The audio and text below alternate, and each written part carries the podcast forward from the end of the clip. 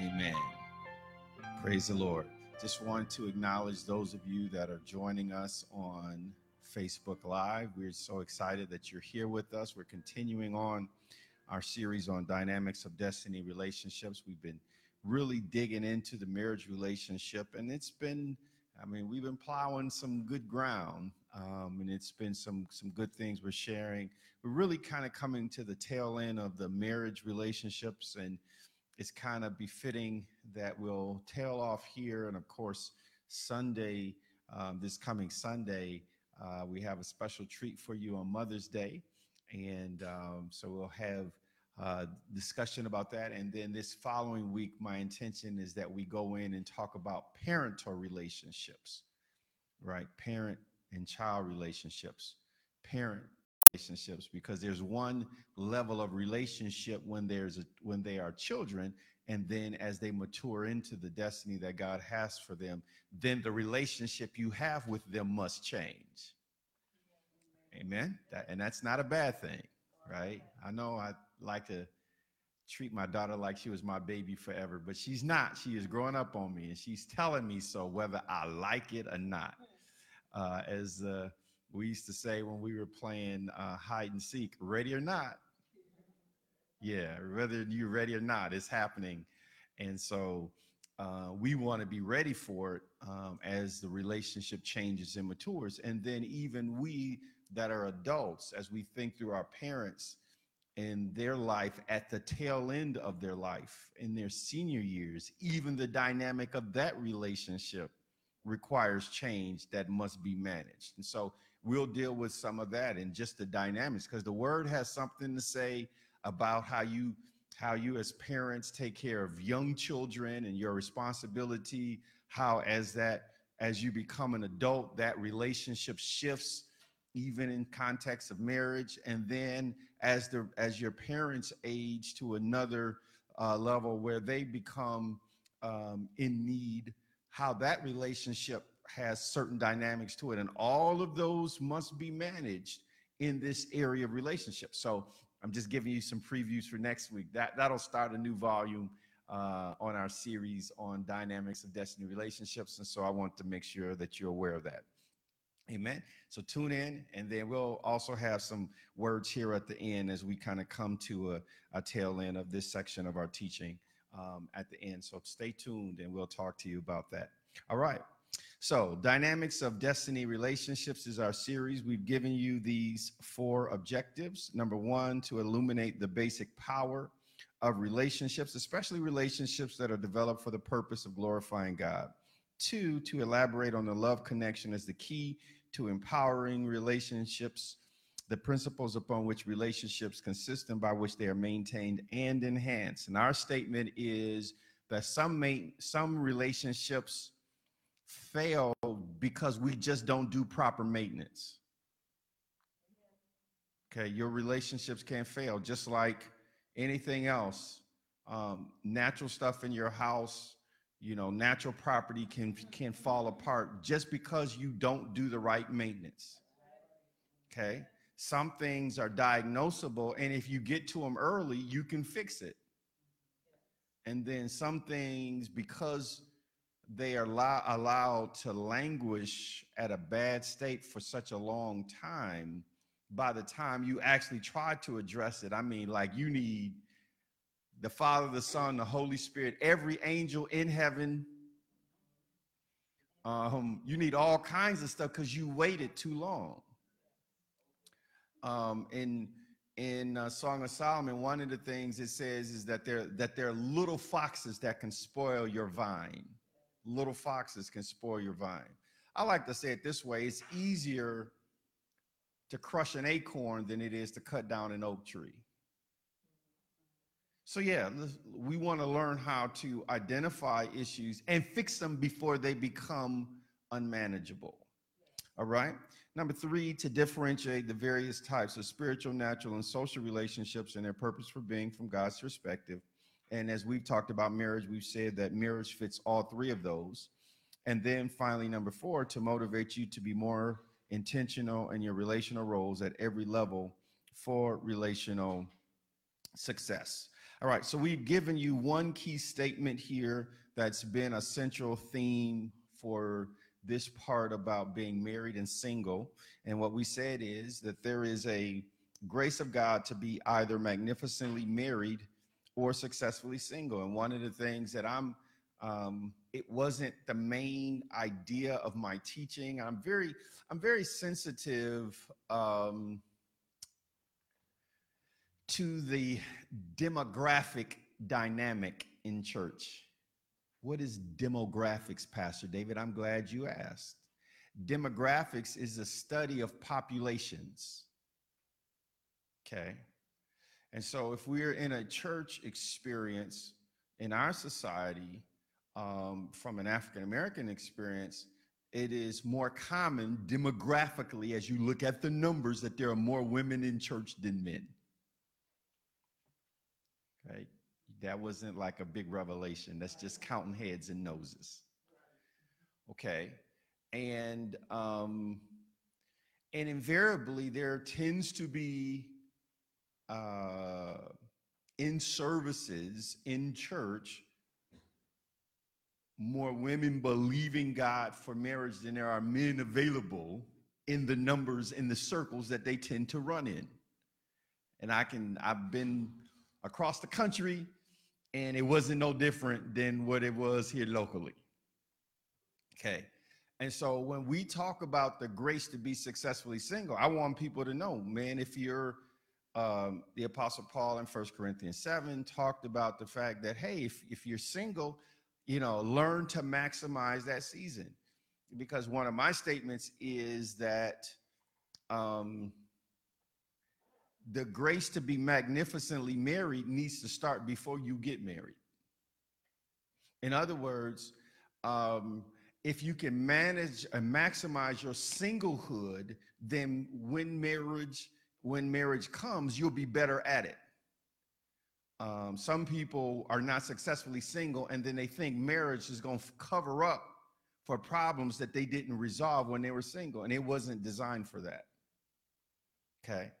And so we talked about that um, in this series.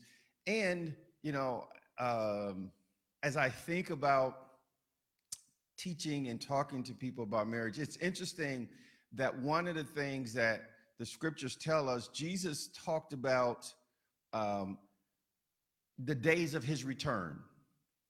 And he talked about it that it was like in the days of Noah. And one passage of scripture says it was like in the days of Noah and it was like in the days of Lot with Sodom and Gomorrah. Just like in the days of Noah before it rained.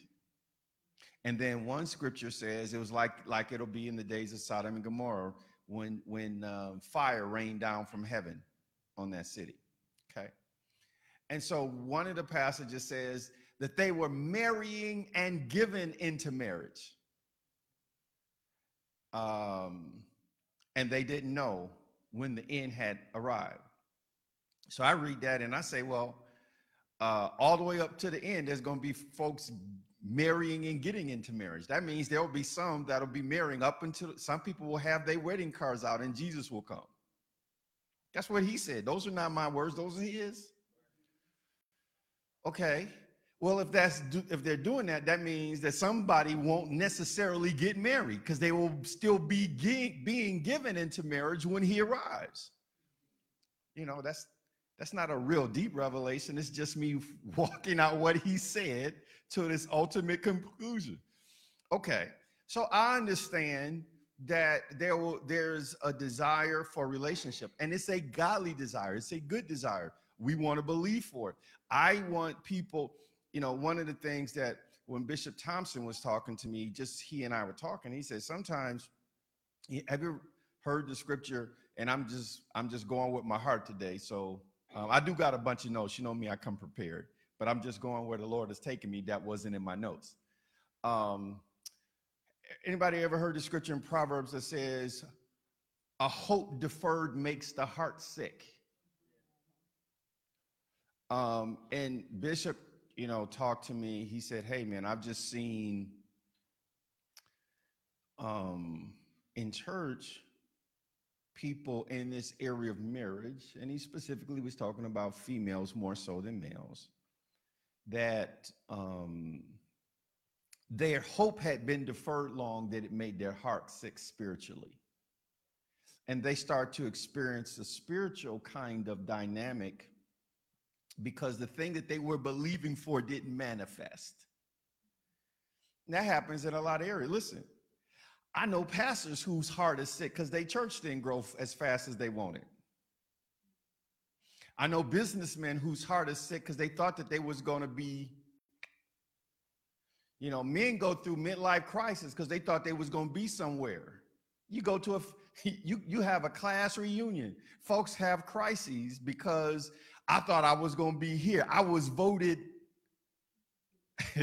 Listen, I was voted they wanted to vote me. This is true. I'm just telling you. Best dressed, most intelligent, and most likely to succeed. And they said, You got to pick one. I said, Okay, I'll pick the most intelligent. I mean, you know what I'm saying? And then you come out of that, and then your career don't turn out the way you want to, you feel some kind of way. Right? Now, that's just a natural relationship, but I'm going to tell you, it, it'll mess with your head when you roll up on the reunion and everybody thought you was going to be the man, and then you just, you just nowhere near where you thought you was going to be. You understand what I'm saying? So I just want people, what I want people to be clear on is I want people to know how to release their faith in an area without getting so wound up. Man, I, that's not me, is it? Hallelujah. Okay. I, man, my my my nephew, uh, I went down to um, I went down to uh, my nephew's church in Dallas, and uh, you know he is he is young, working at IBM, Fortune 500 company, you know, and he look older than what he is. So they had to tell the sisters in the church, man, pump your brakes. He ain't old enough. Pump your brakes. And I'm gonna tell you, there was some heart sick stuff going on. I ain't gonna say no more because I don't have liberty to reveal nobody's stuff. But I'm just saying, I mean, they was like, pump your brakes, sister. I mean, and literally, this is not a this is not an exaggeration. There was weeping and gnashing of teeth. I'm just saying, okay. All right. So I just want, as we come to the end of this part of it, that I I I am I am convinced. Yes, you know there there are. Um, the, the prophet Isaiah said that in the last day there will come a time um, where seven women would grab hold of one man and say, "We will feed ourselves. Just give us your name." I think we in that day. I think people. I think I think we are.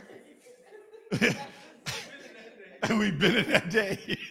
I, I think there is some there are some things that's happening, and we want we want godly women to know how to to release their faith and trust God. You know, um, faith is not magic. It has a supernatural component to it, but you it's like, listen, there are some things I have believed God for, and I got walking testimonies about how God has did stuff. Other stuff, I'm still in faith, man, but it did not all of it just moved the way I wanted it to. And and I can't, right? I want I want people to have a balanced thing because if you get that wrong and then it goes wrong, then you'll be looking at church sideways, you'll be looking at God sideways, you'll be looking at everything sideways and then your heart will get sick. And people go through spiritual things. And when Bishop was talking to me, he said, David, he said, he said, man, I done seen sisters, they almost crazy. And that, I mean, really, it has so affected them. Okay. And um, so I want us, you know, uh, Apostle Frederick K.C. Price had a series long time ago called Face Faith, Foolishness, and Presumption. And sometimes people call themselves being in faith, but they are actually being very foolish and presumptuous. You see a brother in there, and then I mean, there was some, man, I'm like, they, they falling like that for Cam? They're like, yeah, this is like, I said, that sounds so, that sounds so bad. It's not that it, it was, I mean, he's in it, but he's young. I, I mean, I'm still thinking my nephew. I'm thinking little Cam. And the sisters are like tall, dark, and handsome with a big job. Okay. Just saying. Okay. I don't want people to have their hope deferred and become heartsick in a way that then affects their spiritual life for the rest of their life. Okay? There are things that I am believing for, my wife and I are believing for, and some stuff has really, really just happened. And other stuff like, man, I thought by now, watch the words, I thought by now this would have manifested. Okay? And then people, uh, when God doesn't come according to the time frame that God has given them, or excuse me, not the time frame God has given them, but they've given God, right? Then they get their they get their heads. I mean, it gets bad. It just gets bad. And so I believe, and I shared it down there. I believe God gave me a word when we were talking about First Peter 3 that that there is something that a woman of God can adorn herself with in the sight of God that cause that gets God's attention and will shake a brother up from wherever he is to find you. And I put two scriptures together, and those are the scriptures. And that was the revelation God gave me. It wasn't something that didn't that wasn't in my notes. It wasn't something I had on my mind. I just I had a rhema and I shared it down there. And sisters, you know, they had me share my testimony about how, you know, I courted Lady Nedra. And every time she says that stuff, I start blushing, even though I'm tall, dark, and handsome. I'm like, Lord, Lord, Lord. I mean, you know, it's not that it's not true. It's not that I didn't feel that way, and I do feel that way, but I just like, but sisters are like, man, that testimony gives me hope. All right. And so I want people to be hopeful. I want them to have faith and patience to inherit promises. I, you know, my statement is faith, like, listen, if your pastor gets ill, God forbid, I'm not trying to confess it over me, but I'm just trying to teach people how to walk by faith. Right? Your pastor gets ill, I'm gonna be confessing by the stripes of Jesus, I'm here. I'm gonna get every healing scripture, I'm gonna find every healing testimony. All right, I'm gonna do everything I can to stay here. You got it? But if at the end of everything that I've done, I go to heaven, the next service I want in this church, whoever stands up and preaches, I want them to preach that Jesus still heals. Because my experience doesn't determine whether or not Jesus still heals. You follow me? I'm going to fight to the end, right? But the very next Sunday, what I want preached is Jesus is still the healer. Because I don't want people saying, well, I thought Jesus healed. And if Jesus healed, why isn't Pastor David still here? Child, please, y'all be like, no, that's not how he rolled. Okay?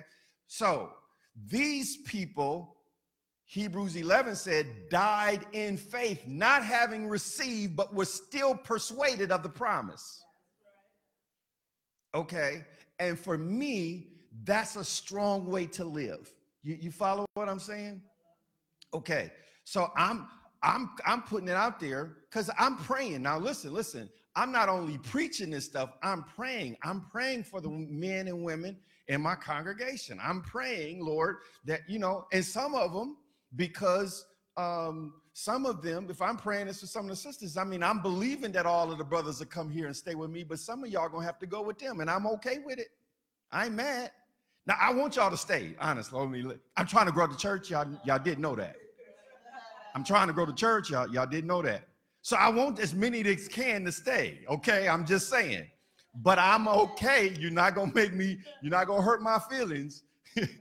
Well, not too much. You will hurt my feelings, but not too much. Not enough. I'm gonna still bless you. I'm just saying. But if, I, I'm gonna try to keep, hey brother, I'm good for you. I'm a, I'm a good pastor. I'm a good pastor. I'm gonna just try to do that. But if if destiny takes you someplace else, I'm to bless you in Jesus' name and send you on your way. Okay? And so I just want us to have the kind of faith. I just want us to have the kind of faith that can really receive from God without getting into the ditches that cause people to um, go off some way and, you know, man. I won't, for, for the sake of the video, I won't tell you the rest of that story about my nephew, but uh, it's a good one. Okay, Proverbs chapter 5. Proverbs chapter, excuse me, Ephesians chapter 5. I said Proverbs. Ephesians chapter 5, 21 through 24, and then verse 33. We're going to close out this thing. Um, I just got some notes here, and then um, we'll go from there. Ephesians 5, 21. All right, and it says, submitting to one another in the fear of God. Wives, submit to your own husbands as to the Lord, for the husband is the head of the wife, as also Christ is the head of the church, and he is the Savior of the body. Therefore, just as the church is subject to Christ, so let the wives be to their own husbands in everything. And then verse 33. Verse 33 says, Nevertheless, let each one of you in particular so love his own wife as himself, and let the wife see that she respects her husband. Let the wife see that she respects her husband. All right. So we've been talking about um, that, you know, there's a love ministry of Christ to the church, same love ministry is for a husband to the wife. And we really went in detail talking about um, that love ministry of Christ to the church we talked about that um, the, the husband, if he does his ministry right, he becomes the, the beneficiary of his own ministry, right? The wife, the husband loves his wife so that he can present her to himself. So he is both the he is both the minister and the beneficiary, right? Then we talked about that the husband's words should nourish and cherish then we went on and talked about the wife that it is a, it is an environment of mutual submission that the wife is expected to honor and yield to her husband and that the expectation is that the wife's submission is to provide benefit to her and that she is as long as he is within biblical guidelines and that's that is a big caveat because some brothers just make stuff up as they go you can't wing it right it needs to be something that Jesus can say, I approve that message. Don't, you know, you should. I told him this at work. I was teaching on leadership. I said, listen, you shouldn't be like everything becomes a power trip.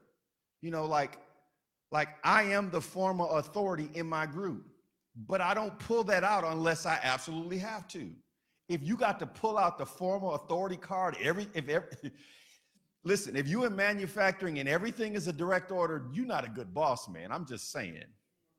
If you got to if you got to threaten people with firing to get them to just do the small thing, you clearly are not doing your job very well. All right. And so that's what I'm saying in terms of marriage. Listen, you do have final authority, but I, you know, I don't listen, listen, it needs to be something that's really like God is, it's a God said, or I really believe it's the vision of the home that I have great clarity on that then causes me to move in that direction. If not, I need to chill and just say, okay, God, what are you saying here? Um, you know, and that's the balance on it. Somebody say amen if you get that. All right. We talked from Genesis 1 26 through 29, and I gave you eight keys from Genesis chapters 1 and 2. All right, so let's just review that one. Let's just review those eight keys from Genesis chapter 1 and 2. All right? Number one, the humankind made in the image of God is the spirit within the man and the woman. When it, God said, Let us make man in our image and after our likeness, the part of humanity that's made in the image of God is the spirit of the man.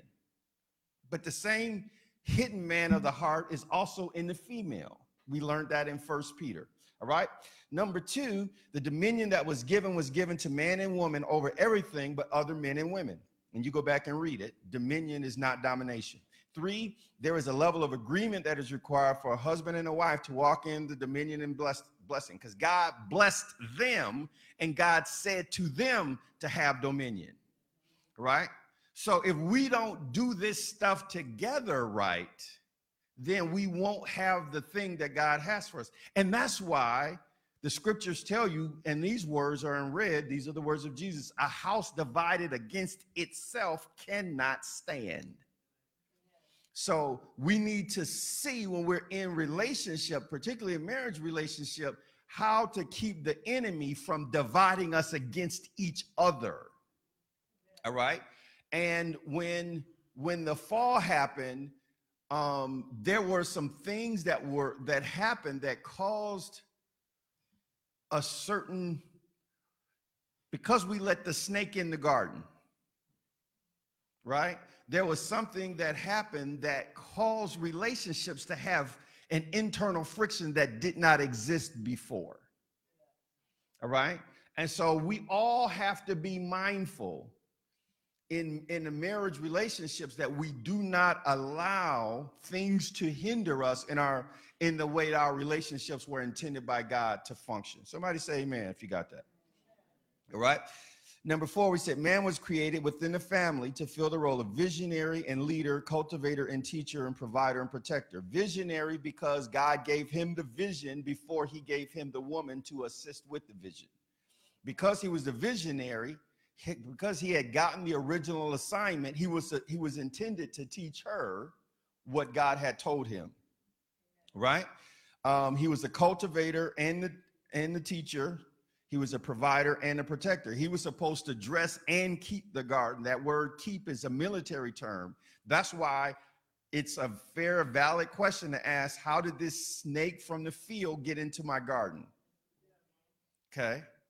And I gave a very simple example that um, I was out in my backyard and I thought it was a rope that was on the ground, but I, when I reached to pick it up and throw it away, it slithered off. And I let it, I let it go. I didn't try to chase it. But if it had been in the house, I'd have had to do something different. You follow me? Okay, so that's a part we want to teach our young men that these are their uh, spiritual assignments. And that's what I mean when I say um, you need to learn this before you get married because it's harder to get this stuff on the job if you hadn't been developing in it before, you know, before you said I do. Right? Because Adam was filling these assignments and then God said, it's not good for him to be by himself. He was already a visionary, he was already a leader, he was already cultivating, he was already providing and protecting. And then God said, His assignment is so great, I'm going to give him someone to assist him to fulfill that. And then those two together would have the blessing and dominion and the seed to actually fill up and cultivate the planet. All right? Okay. Number five, woman was created within the family to fill the role of enhancer, reflector, and life giver. I'm very particular about this one. Um, like, like I know that I have certain things, and then in the role of how God has given me some uh, a help me that's to, to do me. There's things that she does that I can't. I'll have it just one way. I'm very like. She's like, "Hey, do you see those shoes?" Honey, do you like me in those shoes? Because I don't know. Because I just, you give me black, one set of black ones, I'm cool. But there, there's an enhancer. All right, so I have to make room for enhancement. Okay? So, whatever vision or dream you have, you have to make room for the person that God has sent you to, to, to give life to that. That's why um, I wish I could convince husbands, even in ministry, even in ministry, I have heard this must be the answer to how dumb can dumb be. Must be. This must be the answer. I've heard, I've heard preachers, pastors even, say, Well, I'm the called one of God, and I'm gonna do my ministry, whether or not you whether you do it with me or not. I'm like, man, that's dumb. Especially when if you get her now listen listen i'm to use i'm to use a term because i think it's spiritually accurate okay what happens if you get your wife pregnant with your with your ministry she's the one who can give it life. Okay, so you can go ahead and try to do it, and then just like, well, she can just do what she wants to. And I know brothers, you know, they out there and they do it by themselves, and they married, and then they wife, you know, you'd be like, where's his wife? I ain't never seen his wife. I, he done been all over preaching. I never, never, not. But listen, listen. I'm not saying every place I go preach, Lady Nedra got to go with me. But if you ain't never seen her, I think something wrong with that. I do. And then these brothers are married, but they acting like they single ministers.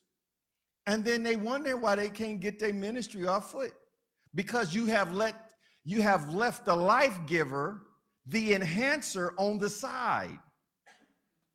And you haven't You've left capability because the dominion and the blessing and the seed is not just to the him, it's to the them. Okay? So that's a really important point. Don't, husband and wife, listen, learn to do your ministry thing together. Learn to do that. All right? I want you to, to be clear that whatever God has called us to do, like we got to really get in agreement. And if we get in agreement, even when it doesn't seem possible, great things can happen because we're doing it together. Say amen. All right. Six, purpose determines design. You are built for your assignment. Give yourself to it.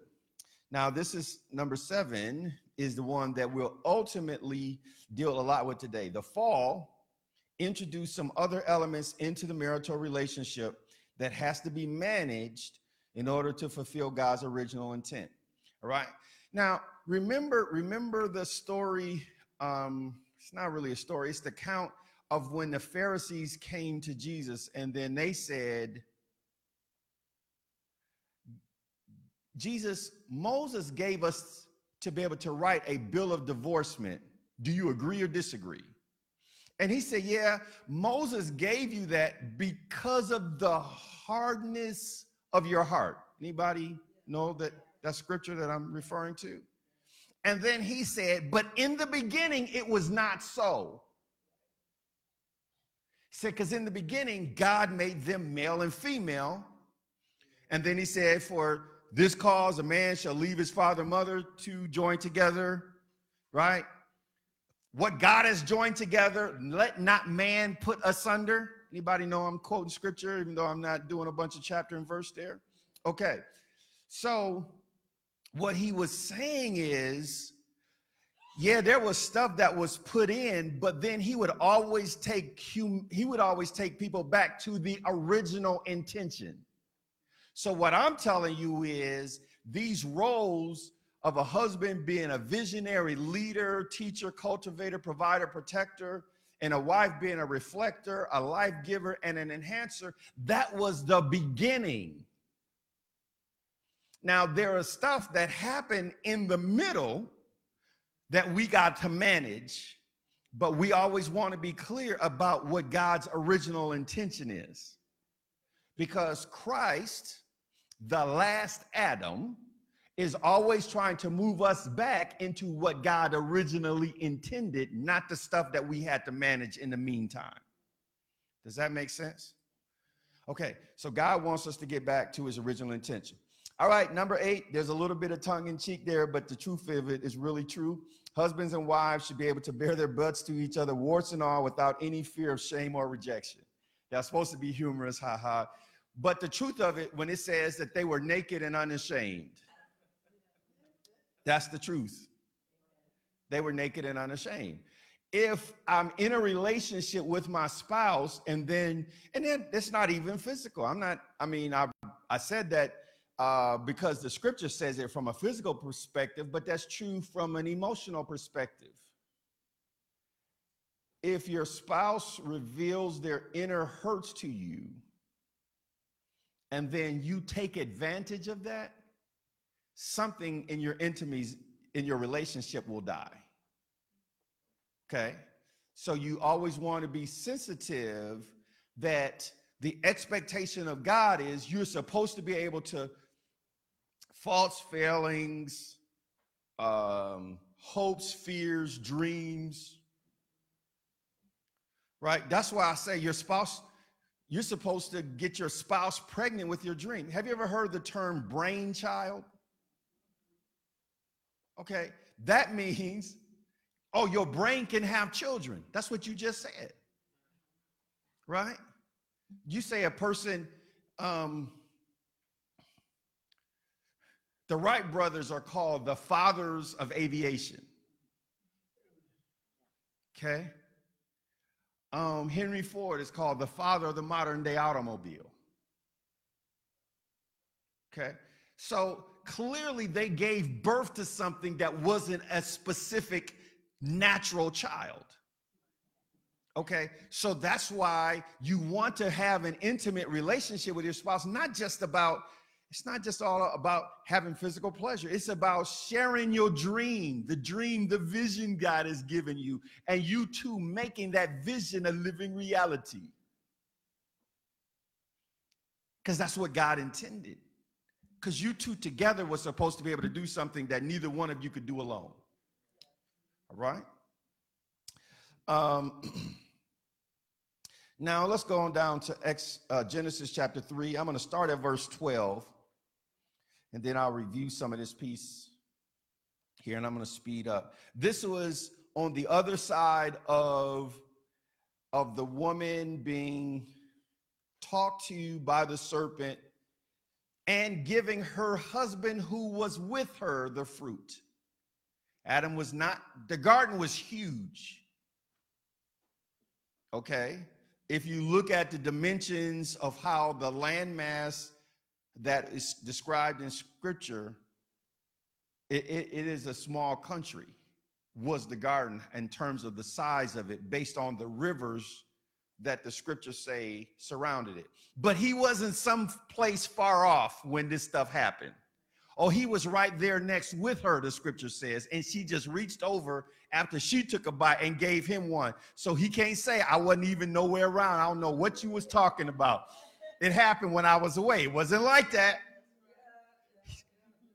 He was right there with her, and he heard this conversation going on, and he ate. Okay. So let's get down to verse 12 because then he starts the blame game. Okay. So, verse 12, Genesis chapter 3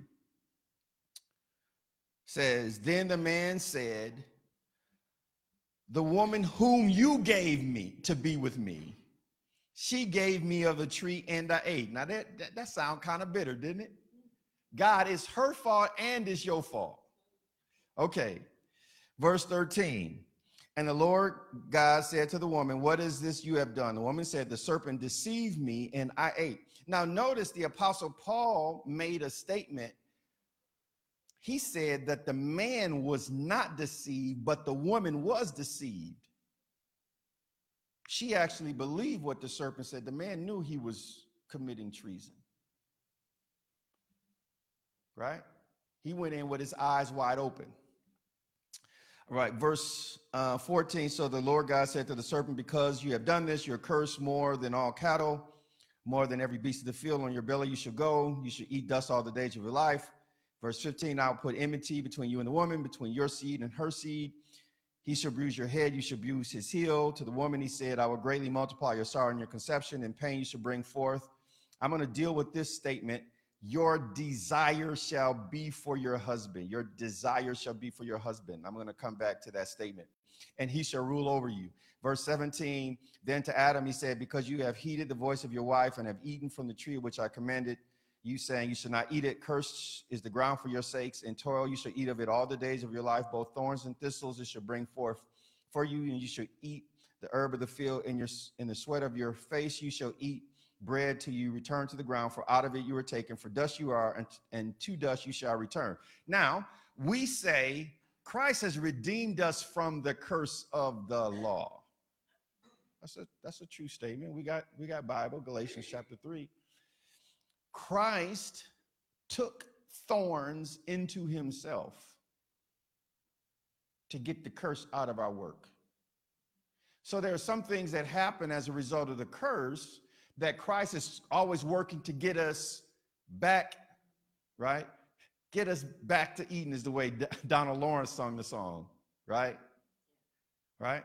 So there is something there, but there is these things that have to be managed that happen in the meantime. And those things that have to be managed, we still got to deal with today. Christ has redeemed us from the curse of law, but there's a curse out there and it'll try to consume your work if you let it. Okay? And so we just have to know that. All right, so I gave you a list last time, eight relationship insights from the fall, and we'll talk about those today. Number one, how did the snake get into my garden? Two, why didn't the man arise with that ego of his and protect the presence of God in his garden? Because Eden was a place of the presence of God. Three, why did he blame the help instead of being the head? he let another seed of vision. Remember, we talked about an enhancer. He let another seed of vision impregnate his wife instead of the one that God gave him. That wasn't a physical impregnation, but she clearly got pregnant. She did, didn't she? Seven. Okay. Seven, not eight. Thank you. Seven, not eight um, ideas here, or seven key points. Number four, um, God addresses both the snake and Satan who possessed it. Five, the snake would crawl and Satan would get his head bruised by the seed who is Jesus. Number six, man would have the original dominion mandate over the planet turned upside down and it would resist his advancement. Before, man worked. Like I've heard people say, I remember very clearly a young Christian um, man that I went to college with, and he said, Hey, hey, I'm gonna stay in school as long as I can. He wanted to be a perpetual student. You know, those people that never they never want to grow up. Because he said to me, you know, work is the curse. I said, nah, man, you reading that scripture wrong. Adam was working before the curse came. Now his work got harder but he, he, that was work before the curse. Okay. People get that stuff wrong. I don't want to grow up. I'm a Toys R Us kid. All right. And finally, number seven, woman would experience pain in reproduction of life and difficulty in life partnership with man. Difficulty in life partnership. Your desire will be for him and he will rule over you. There is some difficulty that God was describing that's a part of that relationship. So we're going to talk about that. Now turn to Colossians 3:19. I've been dealing with this husbands and wives things from the Ephesians 5 passage, but this passage of scripture tells me I need to show you something and this one's for, this is probably my last big one for the husbands. Not that it's the only one, but I you you got to get this because I know people that get this wrong. If Colossians 3:19 Hallelujah. And it says, Husbands, love your wives and do not be bitter toward them. Now, that sounded a little bitter on Adam's part, didn't it? it was, was that just me? God, I would be further along than I am, but the woman that you you gave me. So he was blaming her and God. Okay um, there is now remember what I said before. I told you previously that there is this thing about headship and helps. So um, in every sphere of life, the head can blame the help. Pastors blame their members. The church would be further if y'all would just get the vision. And then they fuss at the people that come about the people who didn't come who are not going to hear them fuss. Okay, management blames labor. Right? So, this bitterness, remember, all of these things happen. Husbands blame wives, management blames labor, pastors blame parishioners. Man, my church would, man, if these blankety blank, then the pastors say stuff like they get all spiritual. Sheep beget sheep. Shepherds don't beget sheep. Y'all supposed to grow the church, not me. And I'm not even saying there's no truth to it. But see, you can get bitter and start blaming the people that God sent to help you. And I, I either I'm gonna preach to y'all to bless you or I'm gonna blame you. I can't do both.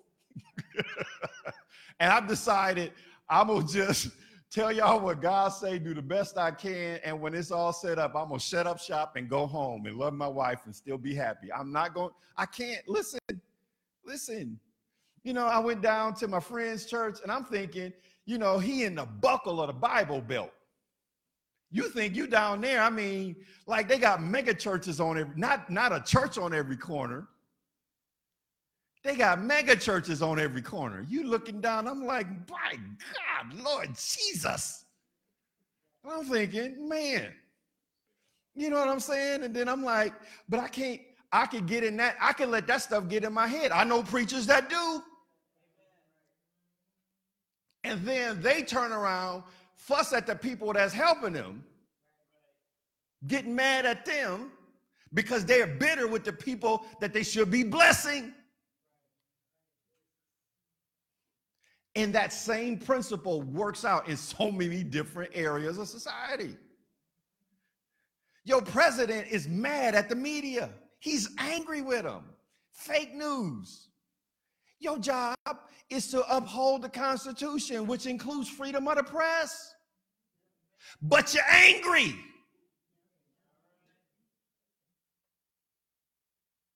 With your tweeting self. Am I right about it? Yeah, I am right about it. You can blame the people that you're supposed to be blessing. So we have to manage that because I've been in marriage counseling and, and, and like, listen, listen, listen. I come so hard for the brothers in marriage counseling. They don't even think I even know scriptures about. I had one man saying, "Man, I'm tired of you coming for me. Don't she got to do something?" I'm like, "Listen, when God came to the garden, He didn't ask for Eve first. He asked for you first, dude. That's the that's the gig you signed up for. It's not my fault. You signed up for it. Nobody put a shotgun to your head and told you to marry her.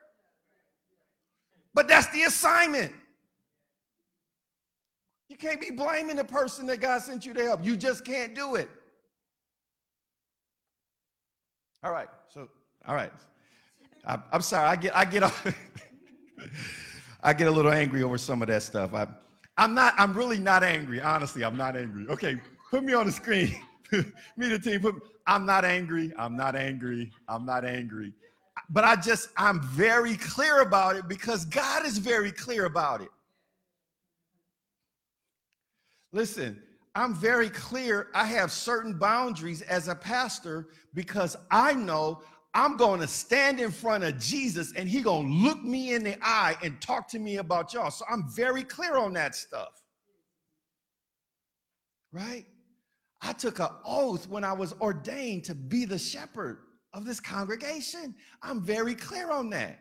Okay, so I, it's not because I'm, but I, I'm not angry. I'm definite because I feel like the Bible is very clear too. You follow me? All right. But there is a part of the dynamic that happens that uh, sometimes the help doesn't help itself. And so I want to deal with some of those things today. Look at Proverbs 14 and 1. Remember, while we're, while we're turning to Proverbs 14 and 1, remember Jesus said, He that hears my saying and doing it, I will liken to a wise man who builds his house on a rock. And then he said, The person who hears what I say and doesn't do it, I will liken to a foolish person who then builds on sand. And the same storm happens to both. And the person who's wise, house stand, and the person who's foolish, their house falls with the great fall. Now let's look at Proverbs chapter 14 and verse 1. Now let's look, let's look at with this from the from the female perspective.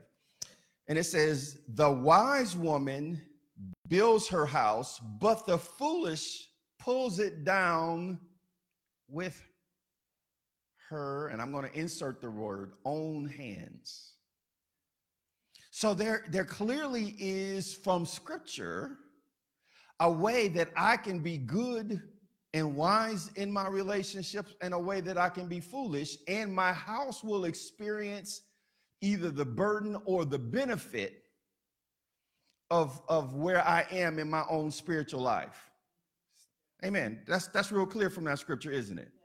I can either be a wise woman or I can be a foolish woman, and my house gets either the benefit or the burden based on how I behave myself from a spiritual perspective in terms of managing my home. All right. So we want to be those wise people. Now, we, we talked to you about this thing about your desire should be to your husband. I've heard that that statement said a couple different ways, but that's the first time that term desire is used in that fashion. Now I'm going to show you the second time that it's used in scripture. Turn to Genesis chapter 4, and we're going to read verses 1 through 7. Genesis chapter 4, 1 through 7.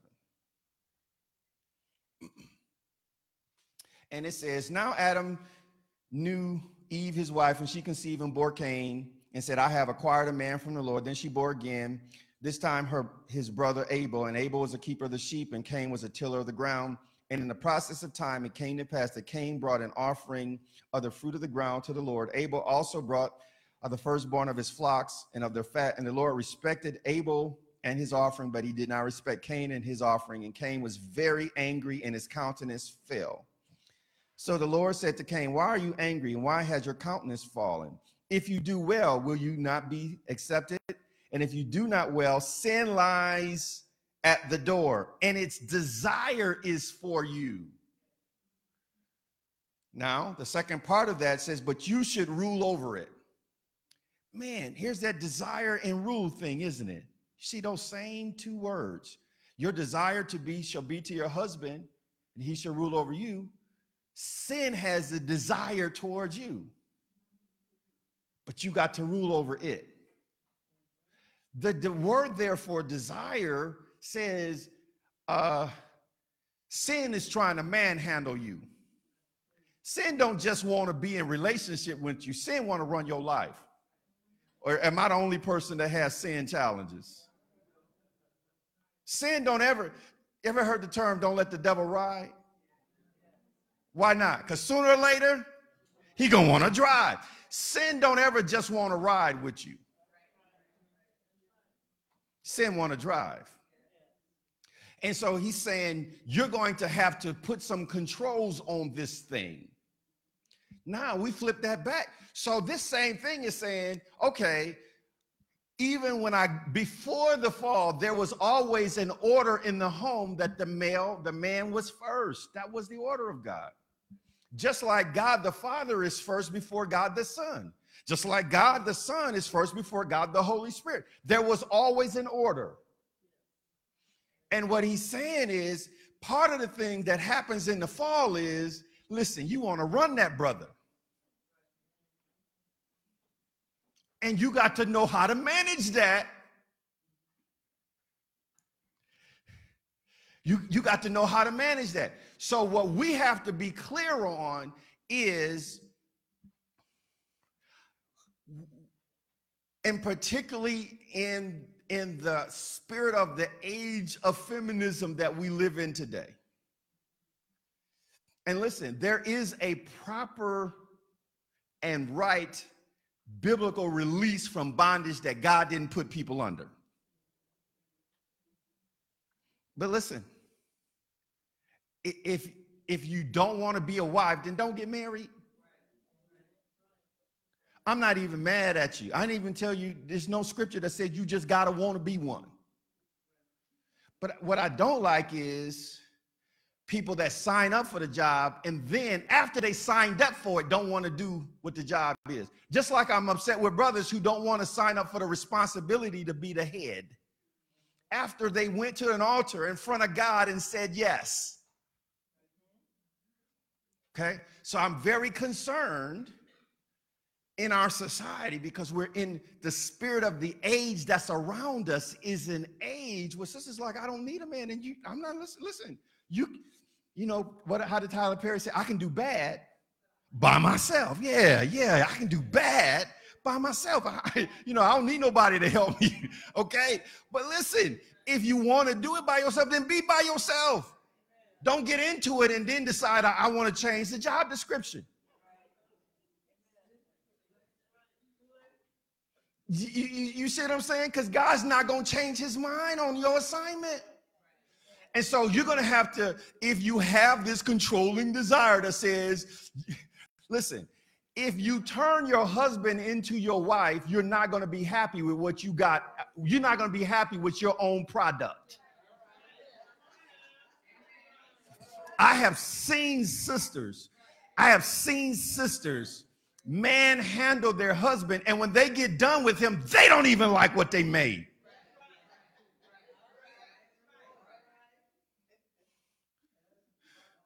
Listen, listen, listen, listen. You're not going to be happy with that because he wasn't made for that. You're not going to like it.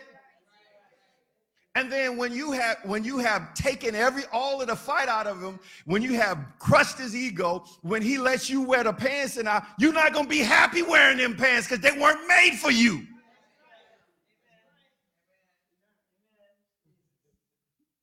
I know that's some, I know that's tough, that's tough teaching in the in 2018, but I'm just that's the Bible.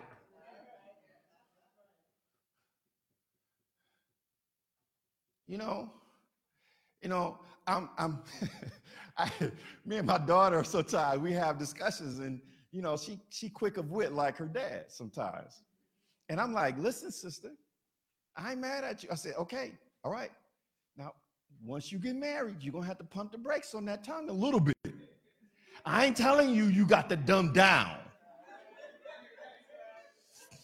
But everything you know right now, you don't have to say right now, and you certainly don't have to say it the way you just said it.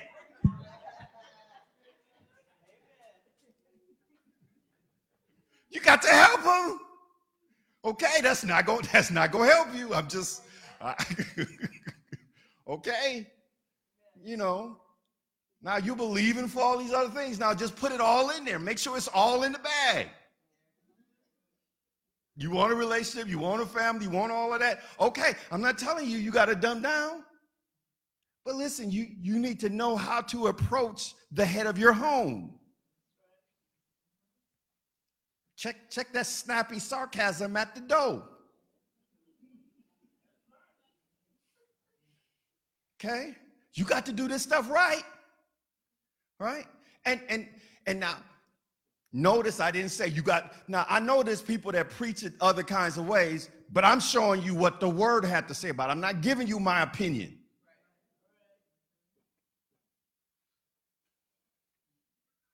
Let Mount Zion rejoice and the daughters of Judah be glad.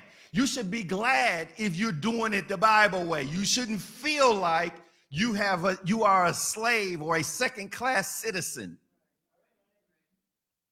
There was nothing. Jesus was the most freeing, liberating being on the planet. No other, no other faith has the same kind of freedom that is that is built into its doctrine like the Christian doctrine. But even with freedom, there's still boundaries. Listen, I am not happy with our president or my governor but there are still certain boundaries. If I violate how I treat them or talk to them, I will get crosswise with God. Now, I'm not telling you I got to stand, you know, everything they saying is right. And I, I don't listen, there's a right for peaceful protest. Scripture, my constitution says it, and the Bible says it too. But I got to go about it a certain way. And if I go about it wrong, me and God will have problems even if they wrong, he's still gonna check me. Don't you hate that some days? Like, like God, they did all of this wrong, and then the first thing you go, you don't even talk to me about them. You deal with me about everything I did wrong. And until until I get my nickel out that quarter, you're not even dealing with them. Am I the only one that feel that way? Like, God, why you dealing with me? You see all of that stuff they did, and he won't even talk to me about their stuff. He deal with me about what I did wrong.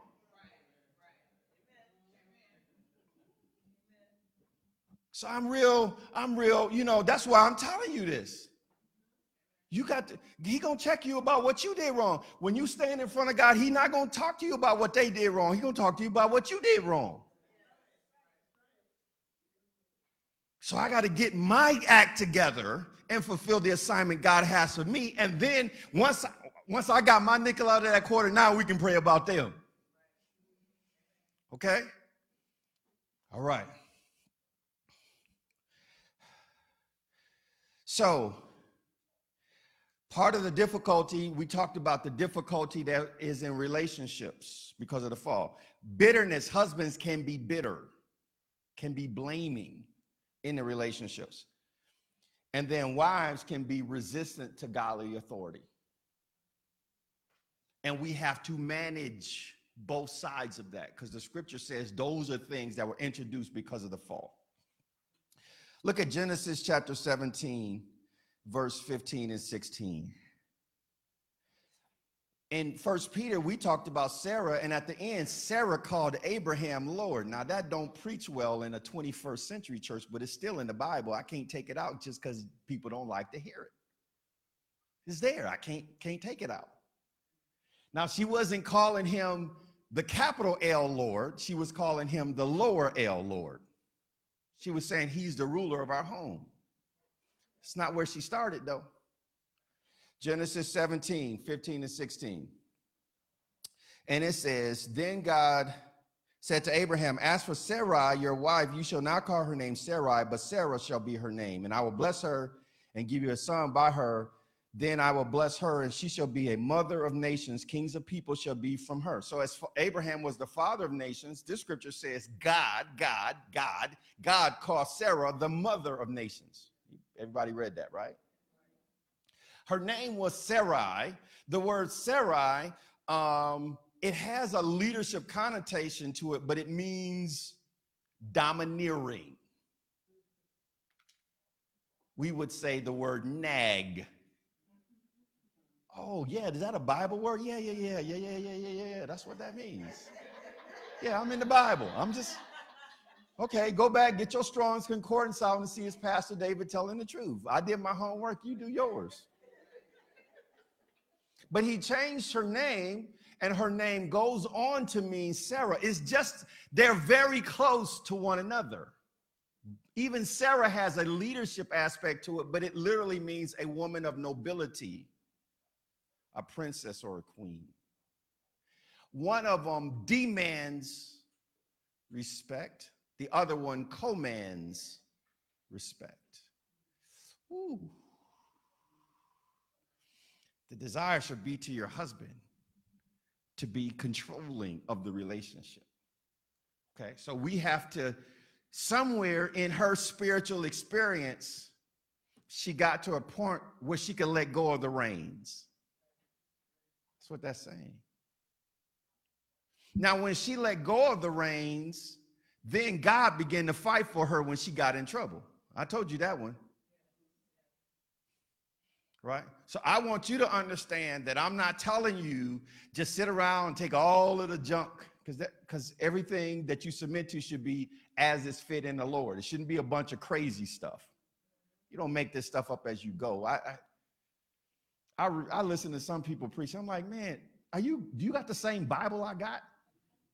People make up stuff and then they call it God and gospel. That's not what I'm talking about. But there is a place where you have to be willing to yield authority. Because it never says, husbands make your wives submit. There's never a scripture like that. It just says, husbands love her, whatever she does. And then she has to decide if she wants to submit to you. That's a decision she's got to make. All right. Good preaching, Pastor David. Thank you very much. Thank you very much. Okay, now we're going to read a few scriptures here and I'm, I'm done, but I want to talk about this. Proverbs 15, 16, and 17. Um, we want to make sure that we fix the strife in our relationships and know, learn how to get along. Proverbs uh, 15, 16, and 17 says, Better is a little with the fear of the Lord than great treasure with trouble therewith. Verse 17 says, Blessed is a dinner of herbs where love is than a fatted calf with hatred. Okay, so what is that telling you? You know, when I was when I was a young person, um, I had a teacher, Miss Lori Ann Johnson. Great, she was a good teacher to me. She loved me. I was a teacher's pet. Yep, I was that dude. And uh, she had a statement. I felt like, you know, I didn't attend a black college, um, but I felt like in elementary, I got a black college experience because they kind of mothered me and they kind of taught me, like, you can do everything. You can, you know, they were those kinds of teachers. And she had this poem she used to tell us good, better, best. Never let it rest until your good becomes better and your better becomes best. And so um, there are scriptures in Proverbs where it, it'll tell you good, better, and best, right? Um, but why does it tell you the better? Because sometimes the bad looks better and the better looks bad. So it's telling you when you're in trouble, like there are people who are in trouble and they will work on fixing their money, but not their marriage. And it's saying it's better for you to be barely making it and y'all love each other than it is to have a bunch of money and y'all can't even stand each other. That's what that's saying. Sometimes people, they're trying to fix the wrong thing. It's better for y'all to fix how y'all get along and figure out the money as you go than to fix the money and y'all can't even stand each other. Okay? So listen, if you got relationship problems and money problems, fix the relationship problems first. All right? All right. Uh, now look at Proverbs 17 and 1. Here's one more scripture that talks about that. Proverbs 17 and 1 says, Better is a dry morsel with quietness. That's like a TV dinner without the TV. Better is a dry morsel with quietness than a house full of feasting with strife. Yeah. So I need to fix the right stuff first. Because some people, their marriage is bad and then they go out and work overtime. Bruh, that's not the answer. They want to fix the money issues. And, and, and, and money, listen, I done told you, Bill will get in the bed with you light bill, gas bill, house bill, mortgage bill. Bill will jump in the bed with you and your spouse, and he'll he'll keep stuff up if y'all ain't getting along. I'm just saying he will. But this scripture tells me it's better for me to make sure we walk in love with one another, even if even if our ends aren't quite meeting the way we'd want them to meet. We need to learn how to get along with each other. Say amen if you got that. All right. Now, let's talk about this thing about strife in marriage. Um, there is a scripture rule called the two or three witness rule. If I get two or three scriptures saying the same thing, then it's a big deal to God. All right, so I got one, two, three, four, five. I got five scriptures I'm about to tell you real quick that deals with contentious and nagging women. Don't be mad at me, it's the Bible. It's in your Bible. I'm just saying it's a big deal to God.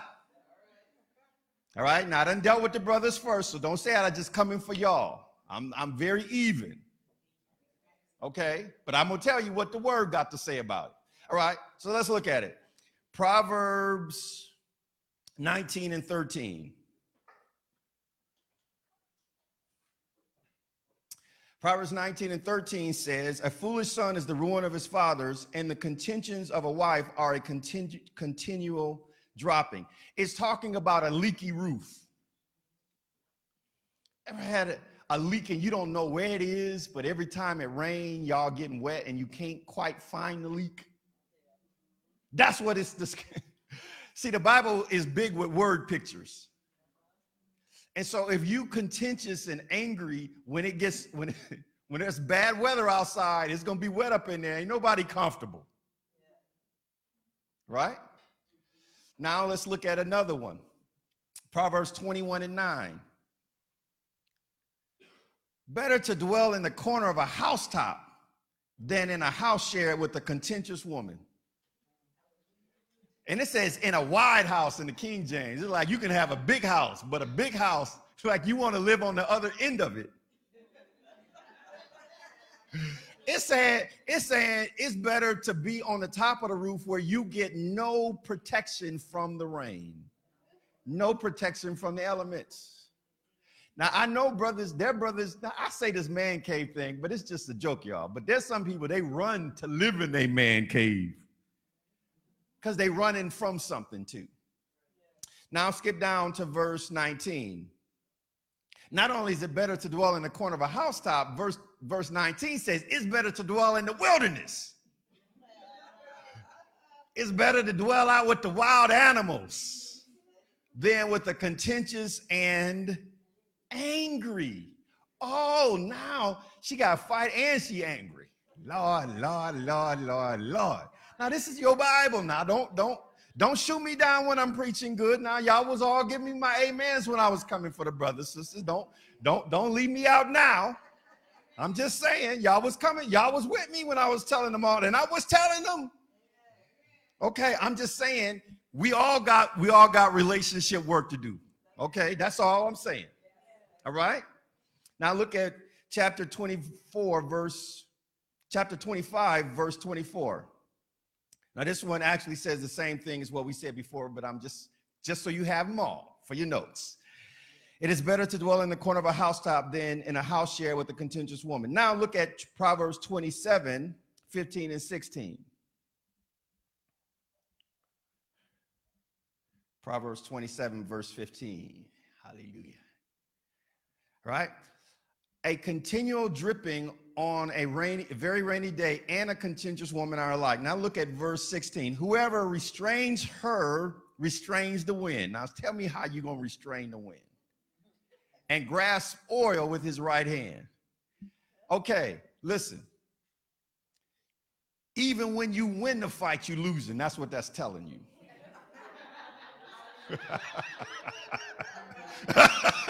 Even when you won, you lost. okay? Because her mind has a way. I'm telling you, sisters, when they get into a certain zone. And the Bible tells you that. Listen, listen, listen. It's just better for you not to even listen. Just, bruh, bruh, let me help you. Let me help you. Bruh, bruh, bruh, let me help you. It's better. Some fights is just, it's not worth it. Just don't take it. Okay? Just, I'm just saying it's just, just close your mouth. Just chill. Okay. All right. One final scripture, and then we're done. Um, Proverbs 12 and 4. That one just talks about contention and anger, right? We want, we need that out of our relationships, whether it's bitterness from the husband or contentiousness from the wife. We need that out of our relationships if we're going to have successful destiny relationships. Say amen if that's if that's blessing you. All right. Now look at Proverbs 12 and 4. This is a this is a this is an important passage of scripture. An excellent wife is the crown of her husband. Crown, that means that you are the seal and sign of his authority. Proverbs 31 talks about the fact that a virtuous woman, her husband sits in the gate. That means he has a seat of authority. Okay? That's why that's why I work listen listen. I'm not perfect but I work on my relationship because I understand this principle. Okay? I if if my relationship at home is bad, my authority in the church cannot be good. Now I know brothers, there's brothers that do a bunch of crazy stuff at home and then just tell y'all to do stuff that ain't working for them. I'm not one of them. I ain't perfect.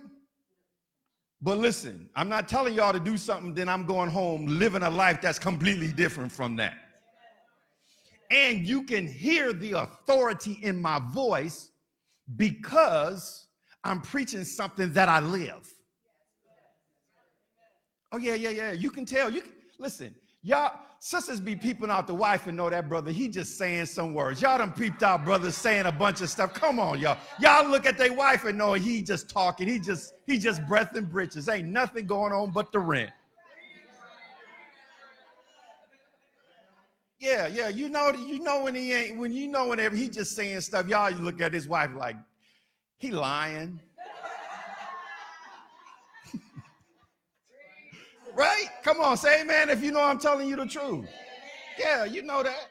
Okay. So what I'm telling you is, is if this relationship is right, your mere presence gives him power. That's what that said. On the other side, part B of that is, but she who causes shame. Remember, he's got an ego need to win. God gave it to him. It's not the devil. He can't get saved from it. You know, because I'm, he just, listen, listen, you want your man to have some ego. Now, you don't want his ego out of control. You don't want him to be where he can't be listened to, to you or to God or to godly authority. You know, I tell people, listen, listen, when I'm dealing with young men, that's why the Bible says don't exasperate your sons. He gonna need that fight to get into this world. Child, please, your son gonna need some fight in him. Because the world will eat him alive if he don't have no fight in him. But he can't be out of control because they lock up folks that's out of control. And they really good at locking them up. She who causes shame is like osteoporosis. That's what I said, isn't it?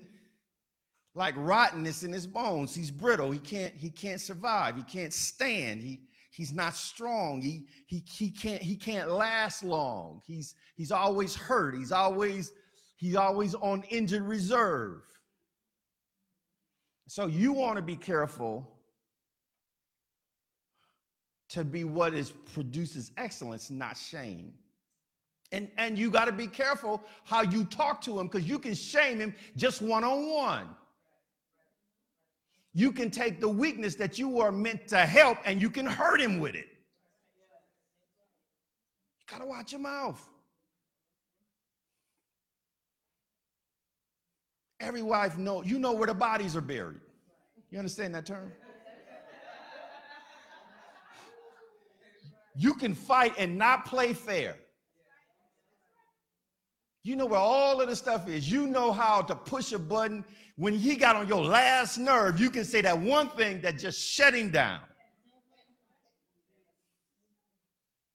And you have to have that strength under control because if you hurt him, you're not going to be happy with what you make him into. You're going to be the one that cries over your own creation. Because a wise woman builds her house, but a foolish woman plucks it down with her very hands. That's what we're talking about. All right. Did this bless you today? Woo!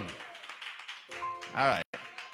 Praise the Lord. I, I, I know, man. I this is always a pastor. Have to pray when I start dealing with this stuff. I'm like, Lord, just because I want people to understand the spirit of it. I don't want people to come out here. Some people have taught this stuff and they've made God's leading ladies feel like second class citizens, and that's never my intention. And it's certainly not the word of God, it's just stuff that people made up. That's just the doctrines of men. That's not what God did. Some people hate the church and the Bible and God because of what folks have said God said instead of what God actually said. And so it's always my desire to preach these things in a way that people really get the truth, the real truth now so that we can get the right kind of character development, but not get things that bind them up and make them feel some other kind of way than what God intends.